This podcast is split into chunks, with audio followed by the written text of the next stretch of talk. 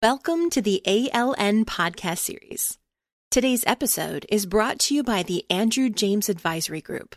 AJAG provides training in the ISO 55000 standard, and our world class training qualifies students to take the ALN A55K certification exam, an industry recognition of an individual's knowledge of the standard. Certified individuals add value to any organization's asset management initiatives. Realizing your ISO 55000 vision need not be painful. Visit us at www.andrewjamesadvisory.com to see how we can help. Now, enjoy the podcast. Hello and welcome. Thank you all for being here today on this March 15th, 2022. I am Nick Kanoki, the Director of Technology for the Asset Leadership Network, and I'm very excited for today's program, Sustainable Value Creation from Infrastructure Asset Leadership. And we're starting with the Michigan Infrastructure Council. But before we get underway, I just want to note that this is a big event starting right now that goes until you know four or so this afternoon Eastern, and then continues on tomorrow. Uh, so lots of programming. Hopefully, you guys can see as much as you're able. Uh, and we just wanted to note that this is about people. You know, we are so excited to be involving so many people in this two day event to talk about how we can get the most value for the nation um, uh, through our infrastructure and really it, it takes champions like uh, you will see here today to get this message to where it needs to go. Uh, before we begin the event we just want to thank our patron members uh, as well as our organizational members. We couldn't do programs like this uh, without their continued support uh, and we are very grateful for that um, so that we can keep bringing the conversation to a new level. Uh, and with that i will pass it off to Mike Bordonaro, Executive Director for the Asset Leadership Network, to talk a little more about uh, what we're what we're doing today. Oh, thank you, Nick. Nick is our Director of Technology, and uh, he is uh, core uh, to this. So thank you, Nick, for everything you do. And um, uh, you're right. We are very excited about elevating the conversation. And with uh, the involvement of the Michigan Infrastructure Council, I think we are bringing asset management to a whole new level in the United States, or at least as far as our organization is concerned. It was um, through the Government Finance Officers Association, where our um, board member, Mildred Chua, was on a panel with Ian Cranston that we found out about the Michigan Infrastructure Council. And uh, Ian, so thank you for that. And because of the connection from uh, Ian, we have Ryan LaRue, who is the executive director, John Weiss from the, uh, who's the chairman, Erin Kuhn, executive director. And they're to be giving a presentation and talking about all of the activities that they uh, have going on in Michigan and they're open for interactive uh, discussion. So uh, please keep the uh, questions coming. And I'm really excited for this. So I'll just be quiet now and hand it over to uh, who should I hand it over to? Who's going to be starting? Ian, I can kick it off. Oh yeah, or Ian. Yeah, yeah. So great to uh, great to be here with everyone and, and bring this team from Michigan together to share some of these messages. Uh, Mike and I have had a number of discussions over the last few months about uh, how to best share some of the work that's been going on in Michigan with other uh, parts of the US, other states, so people can see some of the steps that have been taken over the years. Uh, I think you'll see, you know, as you hear from John and Erin and Ryan on this, like this doesn't happen overnight. You know, these are things that, that take time and take steps to, to move forward and make progress. Uh, but uh, yeah, really excited to share what uh, what they've been doing um, over the years to to move forward with their journey. Nick, why don't you uh, put up the first slide?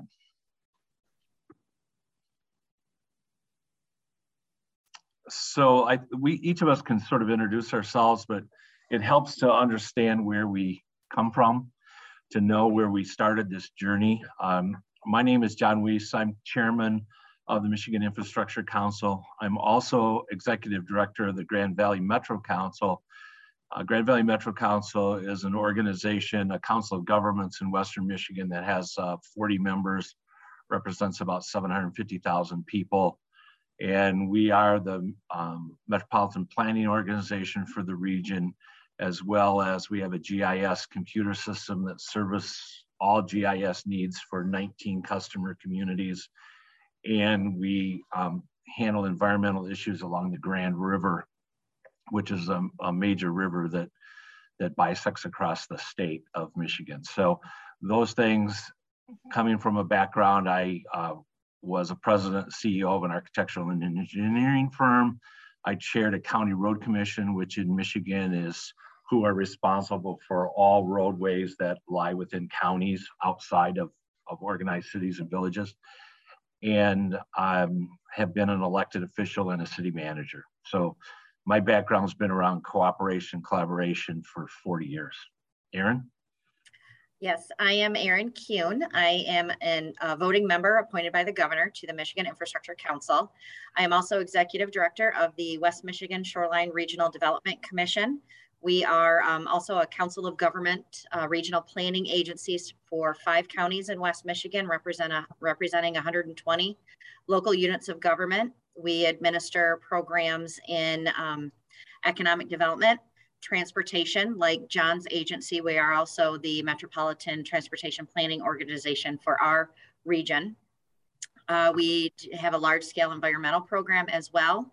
And we um, also do local government services. So we help um, cities, townships, counties with any planning needs like master plans, recreation plans, and uh, we also manage GIS within our region. I'm going to kick it over to Ryan. Thank you, Erin. My name is uh, Ryan LaRue, and I am recently appointed the uh, Executive Director, Director of the Michigan Infrastructure Council. And my training, uh, historically, I'm a civil engineer by training, but um, have spent the better part of the last decade working in the utility space, primarily looking at long-term planning for both electric and natural gas distribution systems here in Michigan. So uh, just three weeks ago, I took the helm of the MIC and decided to bring my talents in long-term planning to other uh, asset um, ownership and different models of uh, um, you, uh, infrastructure ownership throughout Michigan. So relatively new to the position, but I've also served on the MIC as a non-voting member for the four years prior to my appointment. So not completely unfamiliar uh, waters for me, but really excited to be on board with a great group of members and membership and really push forward this mission of a sustainable infrastructure build out here in Michigan. Nice. Mm-hmm. And yeah, so I, I run IC infrastructure. Um, we're really passionate about helping build capacity. So helping infrastructure owners and governments put in place programs that will help build asset management awareness and capacity to allow infrastructure owners to do more themselves. So we've been working with MIC over the last few years. Um, you'll hear about some of the things that we're going to talk through in terms of the different tools that have been put in place. Uh, we're program manager with the Canadian Network of Asset Managers as well. So a lot of educational programs up in Canada that we've been heavily involved in. And uh, yeah, great, to, great to be part of this collaboration with uh, with MIC. And uh, yeah, you'll hear a lot more about that just now. Great. If we could go to the next slide. And John, I believe you have this one. Okay. So I'm going to give you a little history of the Michigan Infrastructure Council, which was the first group that then Governor Snyder appointed to, to in March of 2016. And this we've certainly learned is a journey. Um, uh, we have a lot of elected officials that are looking for fast results, and, and this is a journey. And the journey is one that uh, Erin and I have been on for a long time, as well as Ryan in di the different role that Ryan had with the Michigan Public Service Commission. But uh, the Michigan Infrastructure Council was charged with analyzing the state of Michigan to determine the scope of the infrastructure in the state, the providers of those infrastructure, and then some, some um, needs assessment.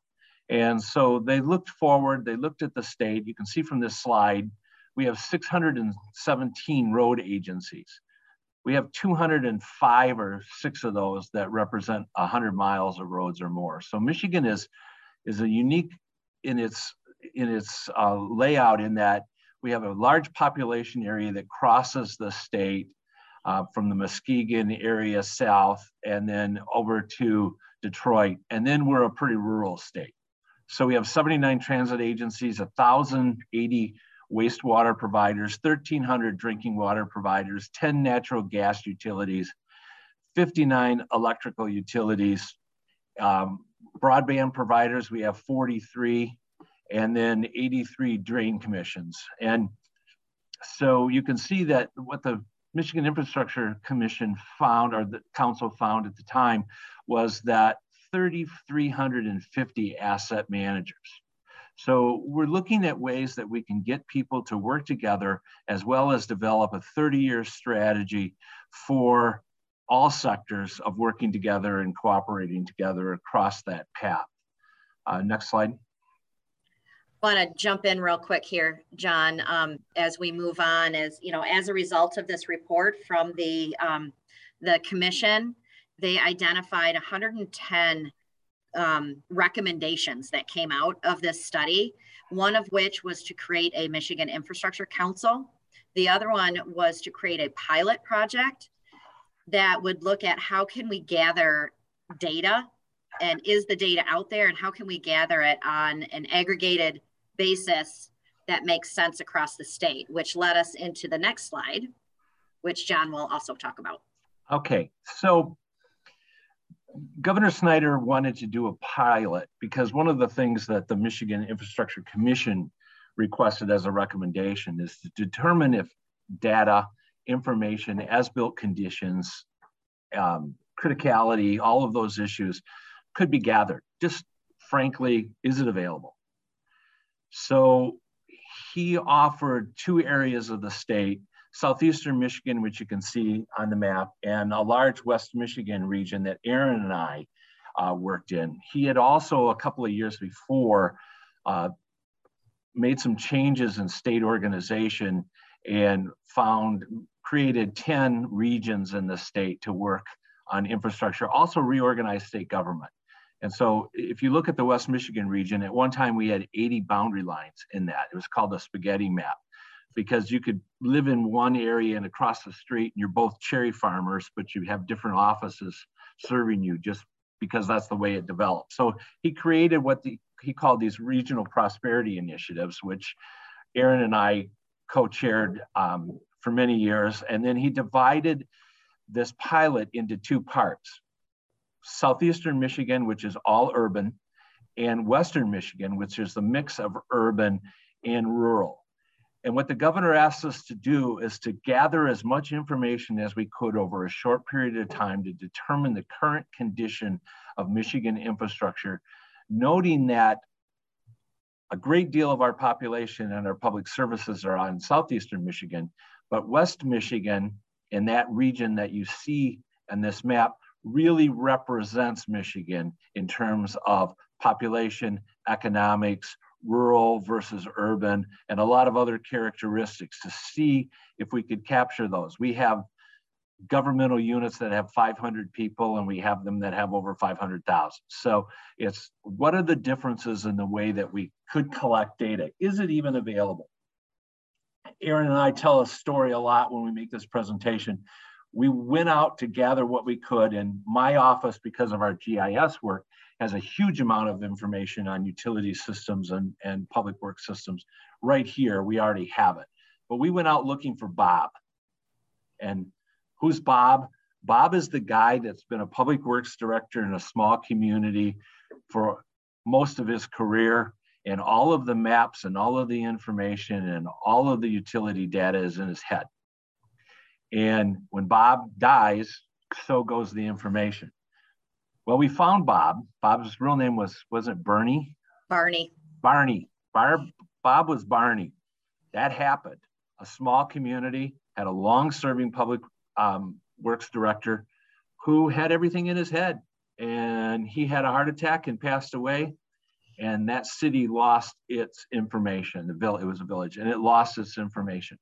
So we wanted to work on that. So the governor asked us to go out and collect this data. Some of it was easy to get, some of it was already available through the state. Others of it we had to, thanks for the comment. Sorry to hear about Barney. That's that's pretty cute, Mike.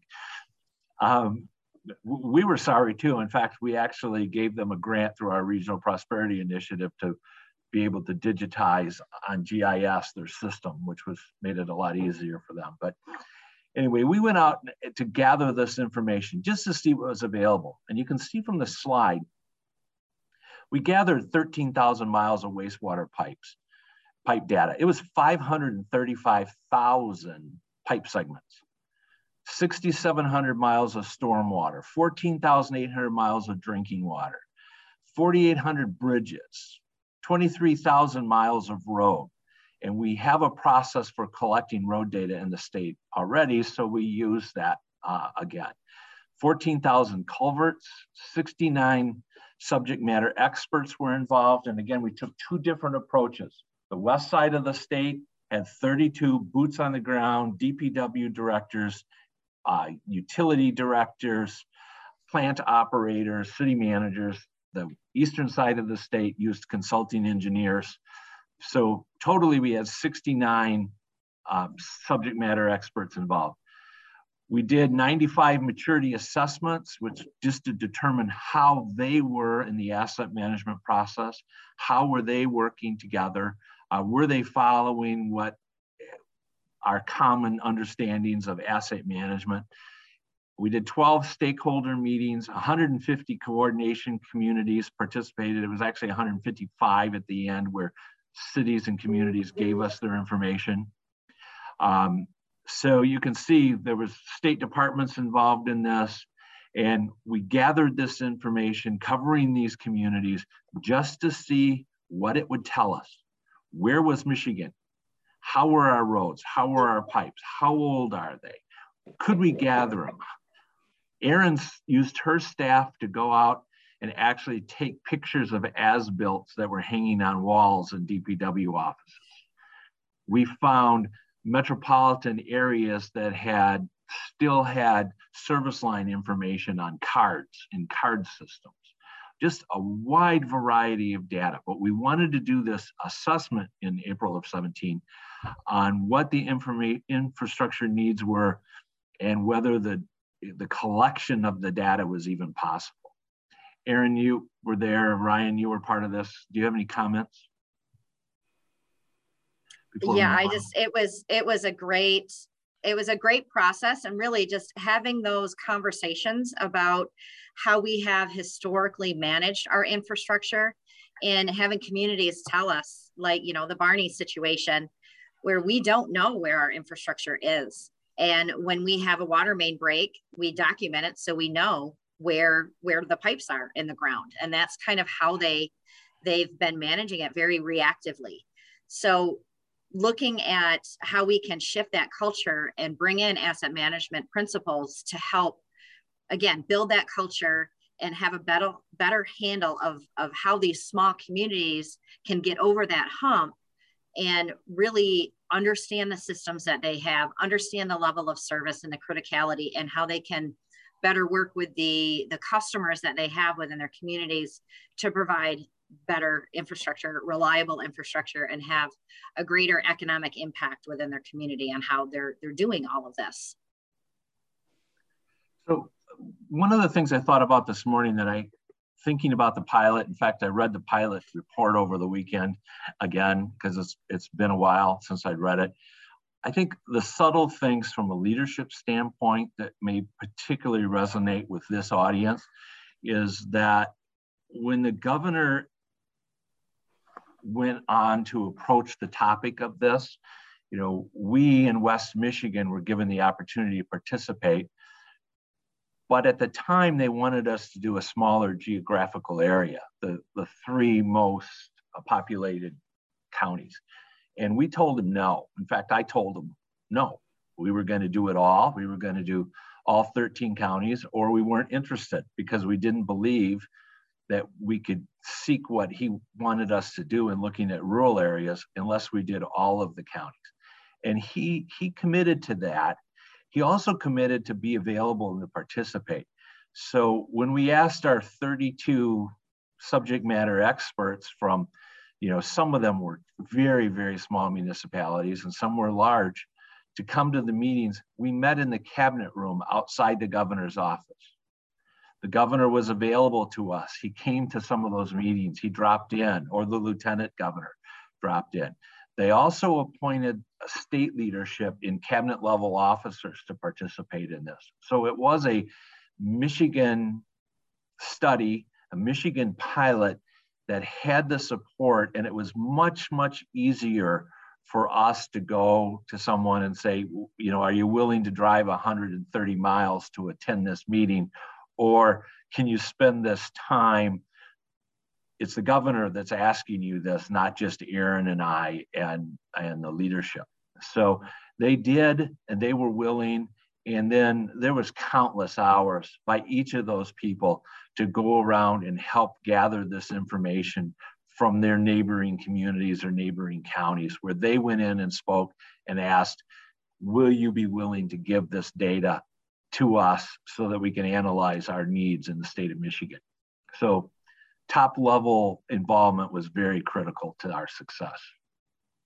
Another thing that um, we discovered during the pilot is how different everybody collects their data or uh, describes their data. So, how many different versions of concrete? If you had a concrete pipe, John, it was like 26, 26 different ways we found that communities um, documented that. So we had to figure out how to aggregate that. So we had one one definition of concrete or one way that people would enter that into the system, and it was it was um, very challenging to come come at it from that point to get everything um, consistent across communities so we could really look at the data. I remember one of the meetings with the governor, and he was we we, talked often about this during the process, or the lieutenant governor. And one of the one of the meetings that we had, I talked to him about a, a older community, an old community for the state of Michigan, and how they had submitted some data, and it was tagged 01, and we assumed it was 2001 and it was 1901 and you know which is a huge a huge difference. And we so we had to go back even to, to know concrete see all the different labels and i think we talk about those later where we had 1500 different labels but we to bring those down but then I mean, just to his surprise, to show them some of the magnitude of the issue. You may have been very involved in GIS, but if you used acronyms and symbols or dates like 01 or 20, it could be the 1920 or it could be 2020. And then we found some 1800s, some stuff that was dated 99, which we just interpreted as they didn't know the answer, and that was some sort uh, of filler, and it wasn't. It was 1899. So all of that information came together, and then when he would meet with us, or when the lieutenant governor would meet with us, they talk about those challenges. So they were, they they everyone felt they were really in tune to what was going on, and and it helped to relate to the people who were um, donating their time because everybody donated their time and when you ask busy people who are running water systems or sewer systems or communities to donate their time to these efforts, and we're meeting every other week, and they do, and it's a day out of their time. Uh, it's it's pretty fascinating whenever they feel like they have the support or they can go back to their bosses and say, "Yeah, I was in a meeting in the cabinet room today with the governor, and he was talking about this vision for asset management in the state." So and one other thing I want to talk about is the um, the state of Michigan, a few years prior to the pilot, had what they called SAW grants, um, and they were stormwater asset management grants, and they funded how many millions of dollars of studies, John? Five hundred and sixty-two million. Um, which was wonderful, but they were done on a community by community basis with really no um, consistency on how those plans were put together. So we have, you know, maybe 500 communities that have done, have received a SAW grant and have a very good understanding of their asset management internally. But each plan is very different. So you cannot aggregate them up to have a clear picture of how we stand at, at even at, at a county level, let alone the state level. So this was this pilot project helped us kind of overcome that and see the barriers that came across from that state initiative to to really look at asset management but it really didn't help the state as a whole because each one was so different. And john I, I know you have some stories on that as well. Yeah i think so those grants they were they were offered through kind of through a lottery system and they were um, the cap on them was $2 million and there was a lot of communities that got $2 million and my colleague who was chairing the southeastern michigan section while i was chairing the west michigan section we met and attended um, a conference of statewide consulting engineers and there was about 600 people in the room and we were presenting all the things that we were doing and and i was highly critical of saw grants in that the saw grants really provided no real benefit to the state because of their inconsistency so I said to the group, I just asked the question, how many of you are following some kind of consistent methodology to do the SAW grants? And somebody yelled from the back of the room, you mean in the office or with a client? And we found out that there may be five, six engineers doing SAW grants in communities, all using different methodology, none of it reportable up to the state in any kind of cohesive manner. So uh, from there, that was a little surprising to the to the uh, state departments, and and it was it was a miss, and it was a big miss.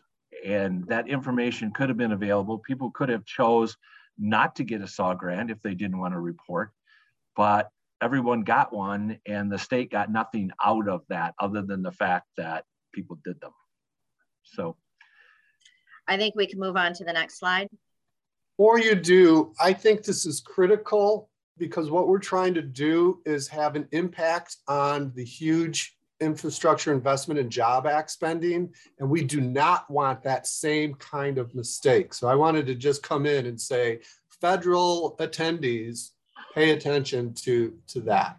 And we'll talk later about ways to overcome that but i just wanted to make that point.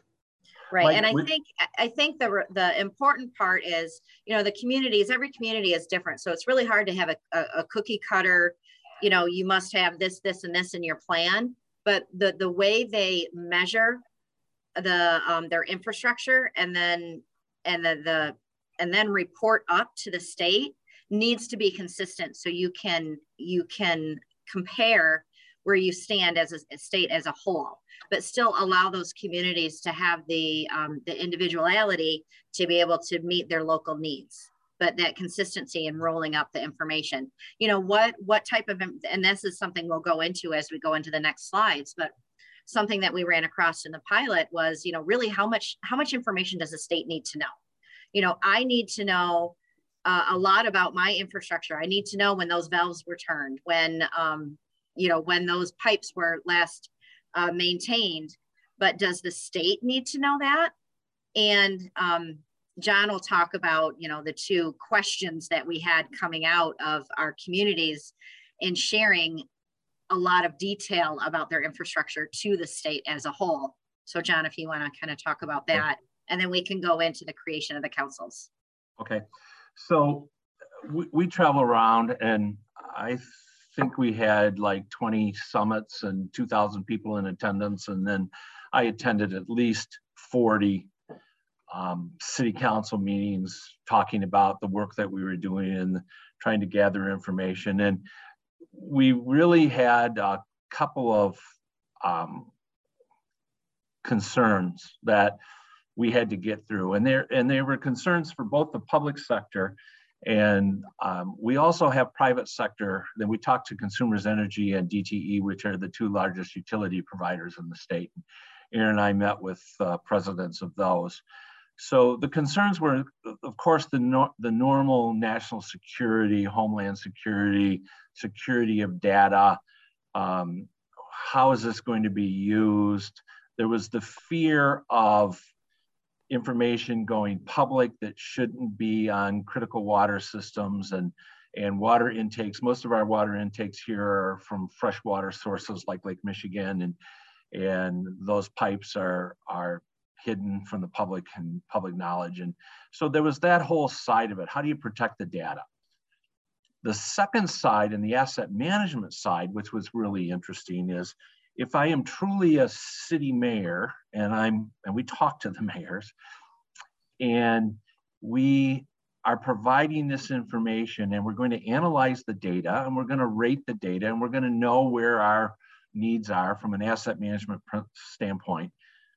And Michigan has historically operated on a worst first or fix it when it breaks.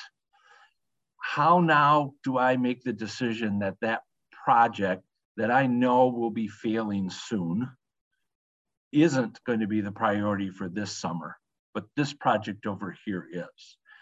And we call that the MLive, which is a, a, a media chain here, the MLive challenge, because you're asking a public official to truly do an analysis of their system, to know information, and then make decisions that are longer term asset management based versus greatest threat, first worst face. So we had to get through that. And another surprising thing that I think that we did that, that got a lot of our, our mayors' interest is when we had mayors attending our summits, I would open with the question to the mayors only what is your tolerance for water or sewer main breaks per month? The answer was always zero, which always then caused the DPW directors and the city managers to drop their heads and know, well, you know, nobody can do zero. So we had to talk through this asset management principle using, you know, a, a worst case scenario like a water main break or a sewer main break as examples and then how do we think about it in longer terms? So you know those are kind of the the three threats and it's a big threat because if i know as a mayor that a water main break is you know, water main is 110 years old and we've fixed it five times in the last five years is my responsibility to fix it first or to follow asset management principles working groups do the coordination and the collaboration, which we haven't talked about yet, but we will, and um, take a longer term view. So, and I, Mike, I don't want to forget your answer, your question about federal money, because I think that's important, and we'll get back to it and remind me. So, when we started to develop the Michigan Infrastructure Council, Erin, do you want to do this one or do you want me to do it? Or sure, Ryan? I can do it. I can do it. Or Ryan, I, I doesn't matter. Go ahead, Erin. Okay. Uh, so once we completed the, the pilot project, uh, the Governor Snyder at the time created the Michigan Infrastructure Council. And in that slate of bills, he also created the Water Asset Management Council. And in Michigan, we had, um, now it's been 20 years, um, the Transportation Asset Management Council that has been um, looking at our statewide uh, federal aid transportation roads doing uh, ra a rating system that we call PASER rating. Um, and that council had been around for a while, but he introduced some, some new changes to that council and had all three councils put together so we could work together and really look at infrastructure in the state of Michigan across assets and that was that's where the the biggest i think um, benefit we have in the michigan infrastructure council is that we're looking across assets. And nowhere in the country is that being done at this large scale. When we were looking at examples of um, how to do this we had to look to australia and new zealand and uk and canada which is kind of where ian comes into play then um, but when we were first getting getting started, it was the end of Governor Snyder's term. We were we were having a new gubernatorial election, new, knowing that we were he was term limited, so we were definitely going to have a new governor. And we ended up getting um, having a new governor in a different party, but whose platform was fixing the damn roads. So we knew that our, our governor, our new governor, was going to uh, support what we're doing along with the um, with, along the lines of the Michigan Infrastructure Council. So we had five pillars that we really came up with in our mission, and you can read the mission here. But our five pillars that we, as a council, wanted to focus on was to educate on our infrastructure, to coordinate making sure that we're we're coordinating projects we're saving money and and what can we do to um, coordinate the infrastructure again across assets? How do we prioritize what we do across assets and then collaborate? And um, again this is just working together public private um, again across assets and then investing where it makes sense where we can stretch those very limited dollars that we have to put into our infrastructure. And how do we do that and then how do we work all three councils together to bring it all together? So and yeah, go, John go and, and next, Ryan, please yeah. add. Before you go to the next slide, the Michigan Infrastructure Council has nine voting members that are appointed by the legislative leadership as well as the governor's office. It also has representation of cabinet level folks in the cabinet, and they are non-voting members. So most of them have their um, chief of staff or their chief deputy. Ryan was there representing the, uh, as a member of the MIC, non-voting member of the MIC, representing the Michigan Public Service Commission through his role as the senior staff person for the actual commission. Ryan, you want to comment a bit on, on the non-voting side of our house? Yeah, sure. And it primarily looking at state agencies and um, much like other infrastructure, the agencies and their policy work had often been siloed. So I think that there was a great opportunity to pull these nine voting, non-voting members into the council and just uh, to once again collaborate and look at policies that um, just enabled greater utilization and efficiency in the deployment of infrastructure. There was a lot of dollars coming from different agencies for different purposes that were never really connecting within the community or um, provided in a way that um, supported collaboration or provided timelines for collaboration. So bringing these state agencies in that did often um, have the checkbook or have an opportunity to fund some of these infrastructure works and having a seat at the table and understanding some of the concerns that were coming out of industry, I think was key to uh, just better understanding the opportunity that was before us. And um, it's it really opened my eyes and really turned me on to the work and the opportunity that sat before the council while I was sitting as a staff person looking at primarily utilities. So just uh, it was just really thoughtful how the membership was comprised, and I think it really recognized some of the failures of our first build out and infrastructure of not having enough seats at the table and really focused on making sure that our table was full and the decisions were comprehensive and holistic and um, just really appreciate the thoughtfulness that went into the legislature and the composition of the memberships. So I, had the opportunity, to, uh, I'm sorry, go ahead.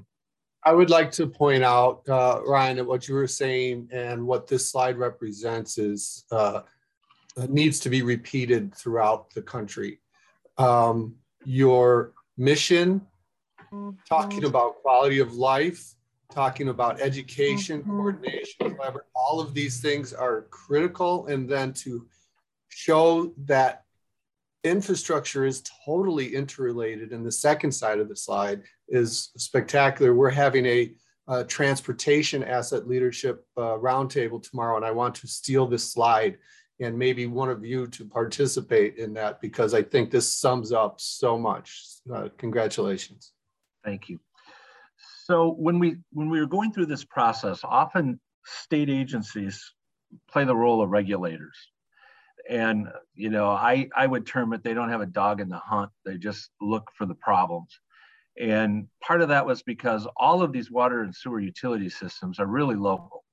And the vast majority of our road networks in our state are local, yet direct funding to road agencies comes from federal highway through MDOT and then to us, where that doesn't exist to the same level in the other infrastructure areas. So it was sort of important for us to have people start to understand if I'm going to share my data, if I'm going to give you my water system analysis of where my strengths and weaknesses are, I'm giving it to you for the purposes of helping you to make the state better, not to provide the regulators a direct link to our insider information. And so that was another one of our challenges with the municipalities was, you know, frankly, I mean, I had one long-term mayor say, why the hell would we give that to them?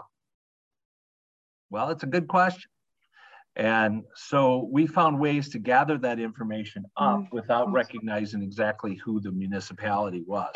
I think the other thing that we can get from this chart, uh, did somebody, was somebody gonna jump in there? I, or was that just a noise? Okay, the other thing that we can get from the chart is as we looked to the future, and I was involved in writing the legislation with a couple of members of the Senate and the House and the governor's staff. So one of the big challenges that we had was um, where do we put it? Do we staff the MIC with MDOT people Department of Transportation people? Do we staff it with EGLE people? How do we staff it and where do we staff it? And the consensus was in the end, it's often a financial issue and the Michigan Department of Treasury is neutral. And so we'll staff it there because they didn't really have their own silo, everybody else did.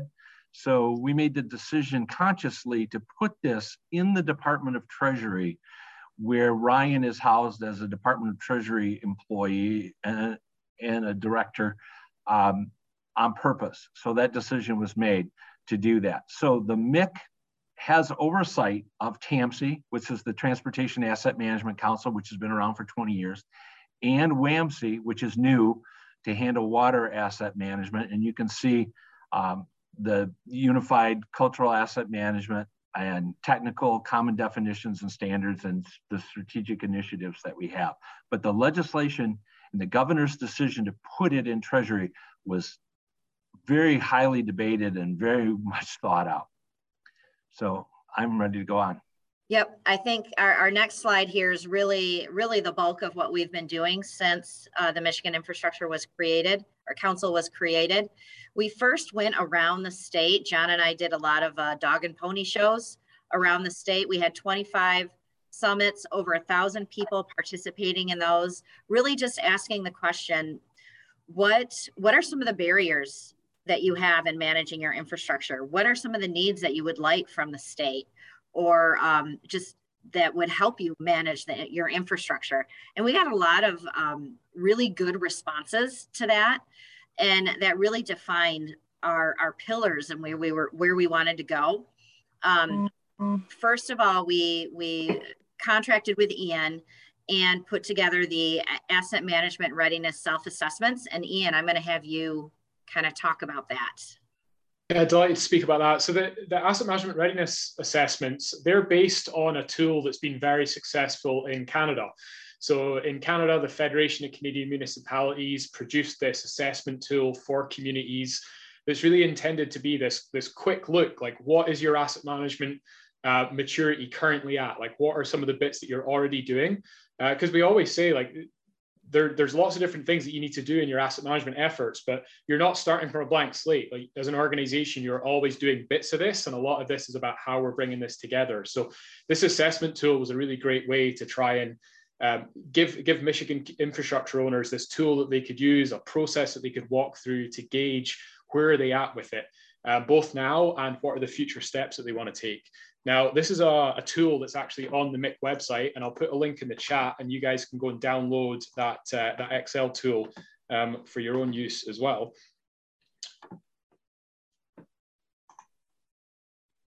All right, I think that I'm going to go ahead and take over definitions and standards. So um, we've discussed this and it's come up previously in our conversation, but as we set out to create a culture of asset management sustainability across infrastructure classes, a firm foundation was key to our success. We knew this very early on.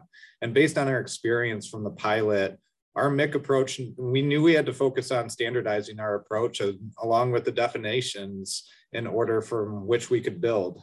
So standards essentially help ensure safety, quality, and reliability of products and services. And they also help with the portability of resources across jurisdictional lines or asset lines um, in our case, which can increase and accelerate the deployments and simplify the learning curve for collaboration when that time comes. So with this idea in mind, um, the goal or the MIC committed early on to standardizing our language and communications amongst our membership and our stakeholders. So consistency is key here. Our work on definitions and standards provides a commonplace understanding from which the MIC can build and expand on with minimal confusion and maximum efficiency.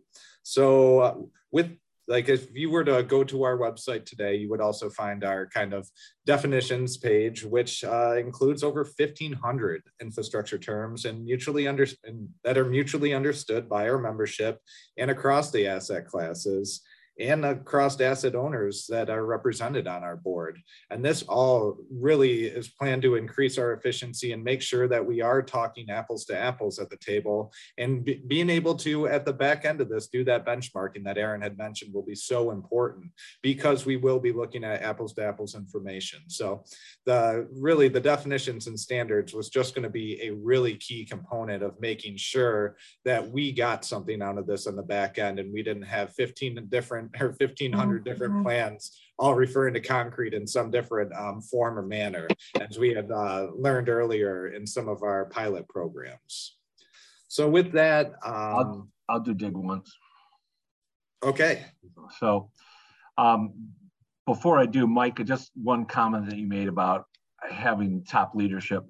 The first meeting of the mic when we sat around the table the first meeting and appointed i appointed committees I appointed myself and our vice chair to a committee with our state employees, our state leadership folks from the cabinet that were on. And I met with them and I said, there's only one thing I ask you to do is you all work for the executive branch. I don't. I can say things you can't. Call me mm. up. We'll talk about it and I'll raise your issues to the leadership of the state. You don't have to do that. And that has helped many times where people have called and they're having an issue, and I can put two departments together without having to go to the executive branch and raise an issue. So I just wanted to get that out while I was thinking about it, Mike. So one of the things that we heard from not only from municipalities. That's leadership, John. That's really yeah. good leadership. Well, yeah. I, I told them before I started this journey, I was going to retire anyway. So I had nothing to lose. Mm-hmm. so so, uh, so it is okay. So, okay, all right, cool. One of the things that we heard about a lot is coordination and collaboration, and Erin and I are all about that, and we do that every day, and that's something that I've done my whole career. So we developed this idea to do this Dig Once portal, and the Dig Once portal would be an early warning device, uh, a methodology that people could put their utility projects in. Generally, those are those that are involved in the right of way and those who are around them can also get involved. Now, we control a great deal of funding for roads in our agencies, and we know that by working together with water and sewer, we can move a project from one year to the next so that we're not digging multiple times or replacing that road network multiple times. And that's real important for us to have the Dig Once portal. So we have 13,000 projects. We've been open uh, year March 6th, I think it was. 13,000 projects. They involve private utility companies like DTE, and we have some, some broadband providers and, and consumers energy, and municipal projects in water, sewer, and roads. And what happens is when you're registered for one of those as one of those industries in your region, and you decide that you know next year, and we ask for five years, and we understand we had to get through this a lot, a long time with highly regulated uh, utilities that when they tell the state of Michigan they have a capital improvement program, the state of Michigan expects them to do that capital improvement program the year they said they would do it. So we said, well, let's know for sure next year and let's look a little less accurate at the next year. And maybe if we're talking five years out, we're only 40% right, but we're still more right than we are right now, not knowing.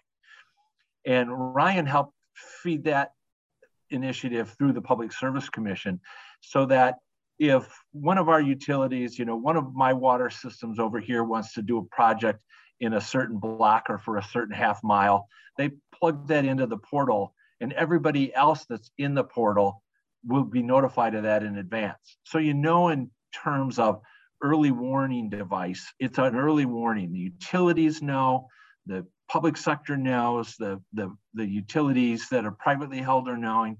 So now we can start to coordinate our projects together. So we're only replacing the road once. Talking to the engineering folks at the large utility, the private utility companies, they told us if we would know that, then we could maybe work together to replace lines or to um, remove lines and allow the pipe to be used as conduit, those sorts of things. Um, and then of course we had problems like in, in tourist areas that have very short construction seasons where projects weren't notified and roads were torn up to do utility projects or to do private utility uh, energy projects. So let's coordinate that all together. And that has been one of our strongest projects that we've worked on and we're continuing to grow it. We're continuing to make it more advanced, but to know that people are willing to participate at that level. And it's the side of save money is the same as making money. And it's a way to keep people from putting their hand out and saying, you know, we can fix all problems. All we need is more funding. It's a way for them to get more funding by working together. It's also a way that a bit forces everybody to work together so there are no surprises, which is one thing that we've had before. Governor Snyder and Governor Whitmer were both are both very concerned about. Um, if you guys have any comments on that, otherwise we'll move on to the champions. Yeah, I think for the sake of time, we'll move on to, to champions real quick and then on the strategy and then open it up to questions. So I chair the asset management uh, champion program and work very closely with Ian on, on this program. We ran our first uh, champions program this time last year. We kicked off in early April last year. We had 78 graduates. And this program is really the, the program that has helped us build that culture. So how do we, um, we wanted to make sure we were working with um, folks that, that hands-on with, with asset management or with these um, private utilities and, and public utilities and, and get them all speaking the same language and understanding what asset management is. So we we partnered with with Ian's group and we had the 78 champion champions. Um, and I'll let Ian talk a little bit more about the detail of that. But um, I just want to touch very quickly on the AM and the AM and um, the new program starting in April, Ian, and then you can kind of go into the details. But we also recognize that our private vendors, the private engineering consultants, really are um, a, a very good connection to a lot of our local smaller communities that don't have the um, the capacity to manage their own infrastructure. They they have these consultants on contract with them that um, help them manage their infrastructure. So we really needed to reach out and have a connection with them in um, not only um, um, understanding what we're doing at the MIC, but also helping them, um, giving them access to the self-assessment so they can bring that into their communities that they that they work with and that's been great. And now we are getting ready to kick off a new program of asset management champions coming up here in April again. And I believe we have um, between 80 and 90 people signed up for that and more on the waiting list uh, wanting to do this program. Ian? Nice, yeah. And, and the program itself is split into a few different parts. So there's a component of it that is e-learning. So it's self-paced uh, training that people go through. And again, leveraging some of the content that's already been produced in Canada. Uh, that's been a partnership with the Canadian Network of Asset Managers. Um, so yeah, some, some content there that's e-learning. There's then these learning pods that we host. So alongside the e-learning, we get together for some live discussions and that's all been virtual. I mean, you're covering the state of Michigan. There's a lot of people in different geographies. So we get people together and have these learning pods of smaller groups uh, and that's been really exciting to have some kind of smaller discussions with some of these groups, talk through some of the content, talk through some of the individual challenges that they're having. Uh, a third part of the program, and, and one of the big objectives, is creating this network of champions across the state. You know how can you you bring these people together so that they can help their neighbors they can help their peers? Uh, building those relationships and, and seeding those uh, those connections has been really important. So that's been a big uh, thing that's been uh, that's been developed through the program. Uh, and then the fourth component is around uh, industry learning. So through part of this the champions have also been given access to uh, the Canadian Network of Asset Managers uh, learning library and webinars. Uh, they get access to their uh, annual conference and things like that. Uh, again, helping build more awareness, seeing some of the success stories that are out there and, and helping build this, this knowledge. Um, a lot of that champion program is gearing up towards all the knowledge that you need to conduct these self-assessments you know the the detailed and, and the you know the change champion aspect of, of being a champion.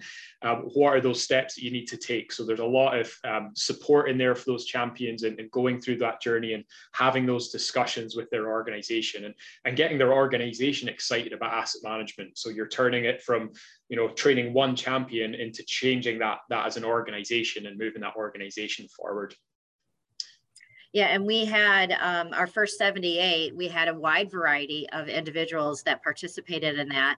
Everything from the, the practitioners, boots on the ground, to city managers, DPW directors. We had state employees, regional uh, representatives. We had even some elected officials that participated in the program. And it, and it really, again, helps to build that culture, not only at one level, but at multiple levels because it really takes a whole organization to implement asset management. So, John, do you want to talk about the 30 year strategy? 30 year strategy is one of our legislative requirements. It's something that we just kicked off. The first meeting was last week, uh, Thursday. The, the MIC, we did an international RFP for assistance in this, and we got uh, several proposals. Um, we picked a team that was an international team led by WSP, which is a consulting firm here located in the state, but Ian's on it as well as colleagues from Australia, New Zealand, and and so we're beginning this 30-year strategy um, in developing how do we mold together a strategy that involves 3,500 private uh, asset owners providing public utilities with the state of Michigan and all of its needs and handle issues over the long term. And so we're, I was in meetings on this this morning and we're just working on it now, but it, it's one of the pillars of our efforts is the development of this 30 year strategy. And we're very pleased uh, to have Ian and his colleagues from around the globe working with us on this effort. Probably next slide. And that just brings us to questions.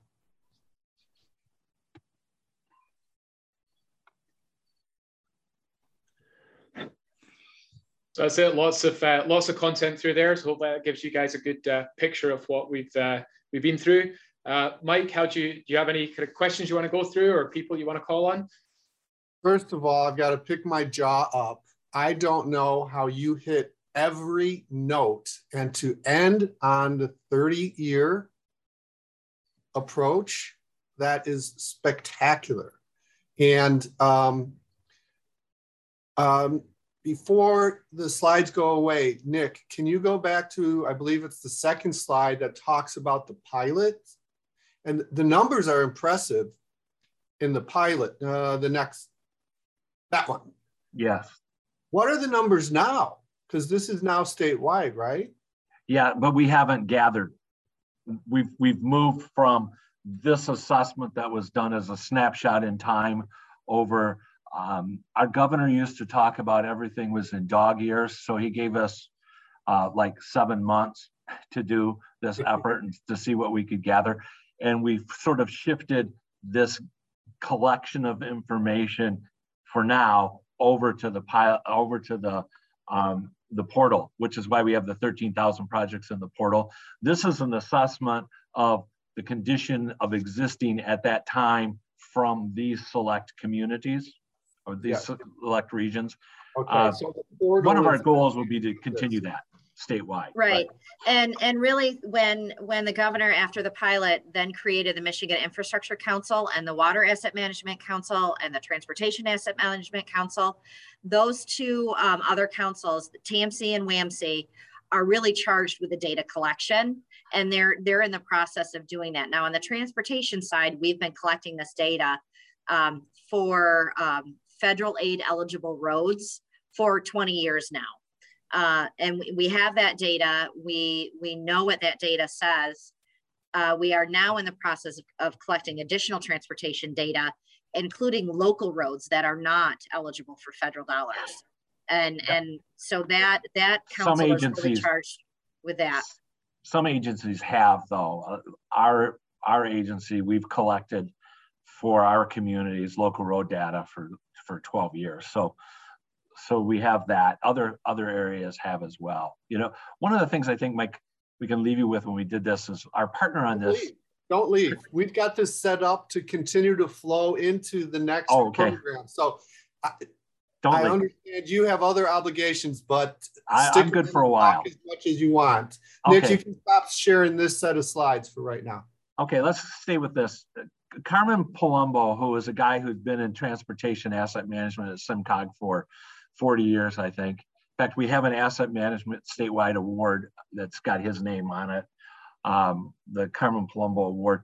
He used to tell us almost every meeting that we had, we're not going to get this right we just got to make progress toward right. And we'll figure out later as we go what right is. And that's one of the things that we've had to spend some time with with legislators and with elected officials and with local units is you know as we move on this journey and i stress that word a lot journey we know there will be changes and we know that we're going to get some things wrong sort of our goal in like gathering data is not to ask you twice we want to get it once. And we know that that's going to take an effort on your part. I mean, and then earlier we were talking about, about state support. There are times, and I'm sure all states do it, where the state of Michigan um, Department of Environmental Quality at the time would ask for reports. And there was questions whether anybody even read them. So I went to the governor and lieutenant governor and got permission to have one of the communities who chose not to do it submit a nice title page and a bunch of nothing in the middle as their report just to see if anyone would notice. And we didn't do that, but I think it was, it, it just showed that we as a body, as the MIC, are asking for information, we owe it to people to use it and for them to see how we're using it and then they're more willing to participate. And that's why we have 13,000 projects in a year, because people can see it. Uh, this is just spectacular. Um, we're going to, uh, for production purposes, introduce the next speakers, but we're gonna, the idea is to have you engage with the next speakers. So uh, please don't go away. Um, Nick, if you wanna put up the um, slides and I'll start talking about this next ses session, which is the discussion on this really spectacular presentation. I'm just, I'm, I'm blown away. So um, we have asked some of our uh, favorite uh, people from the Asset Leadership Network to continue the discussion um, on what you've presented. And uh, in that, we have uh, Hugh Sinclair, who is the uh, uh, asset manager for, well, first of all, let's thank our patron members for making this possible. And we also want to thank our um, organizational members